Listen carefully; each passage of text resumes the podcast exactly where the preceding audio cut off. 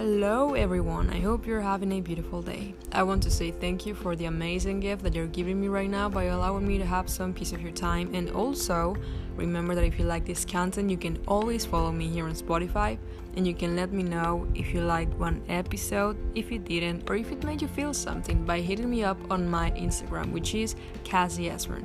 You will find that name written on my description. With no further things to say, I hope you liked this episode and we'll be meeting again next Wednesday.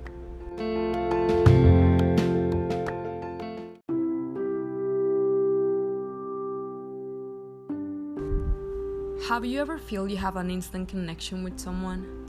Like somehow both of your minds were already programmed to fit right in. Everything flows naturally. It's almost scary, but it's happening.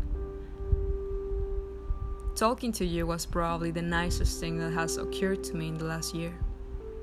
Opening up, the last time I did so, I fell in love. That's why every time I feel I could get hurt, I get apart. I act weird and I start to create a fort, so my heart won't get broke. Somehow with you was different. I wasn't scared of feeling I was scared that I started to give in. You shared a secret, I shared two. The next day you shared 10 and I kept following you. Cause your voice, so nice.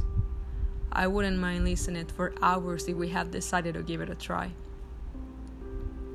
It's the first time in a while I talk to someone like this. So honest and with a mind and heart full of peace.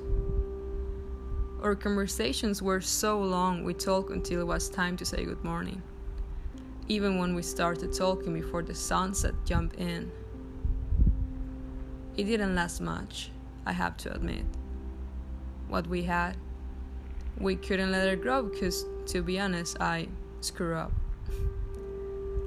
An apology won't be found in these words, though, because even if it was a roller coaster of emotions, I regret nothing.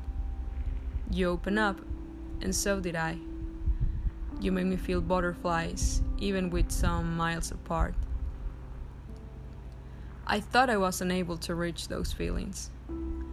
But then I met you, the girl with a name that doesn't start with S, and I understood the lesson I had to learn with you, or from you.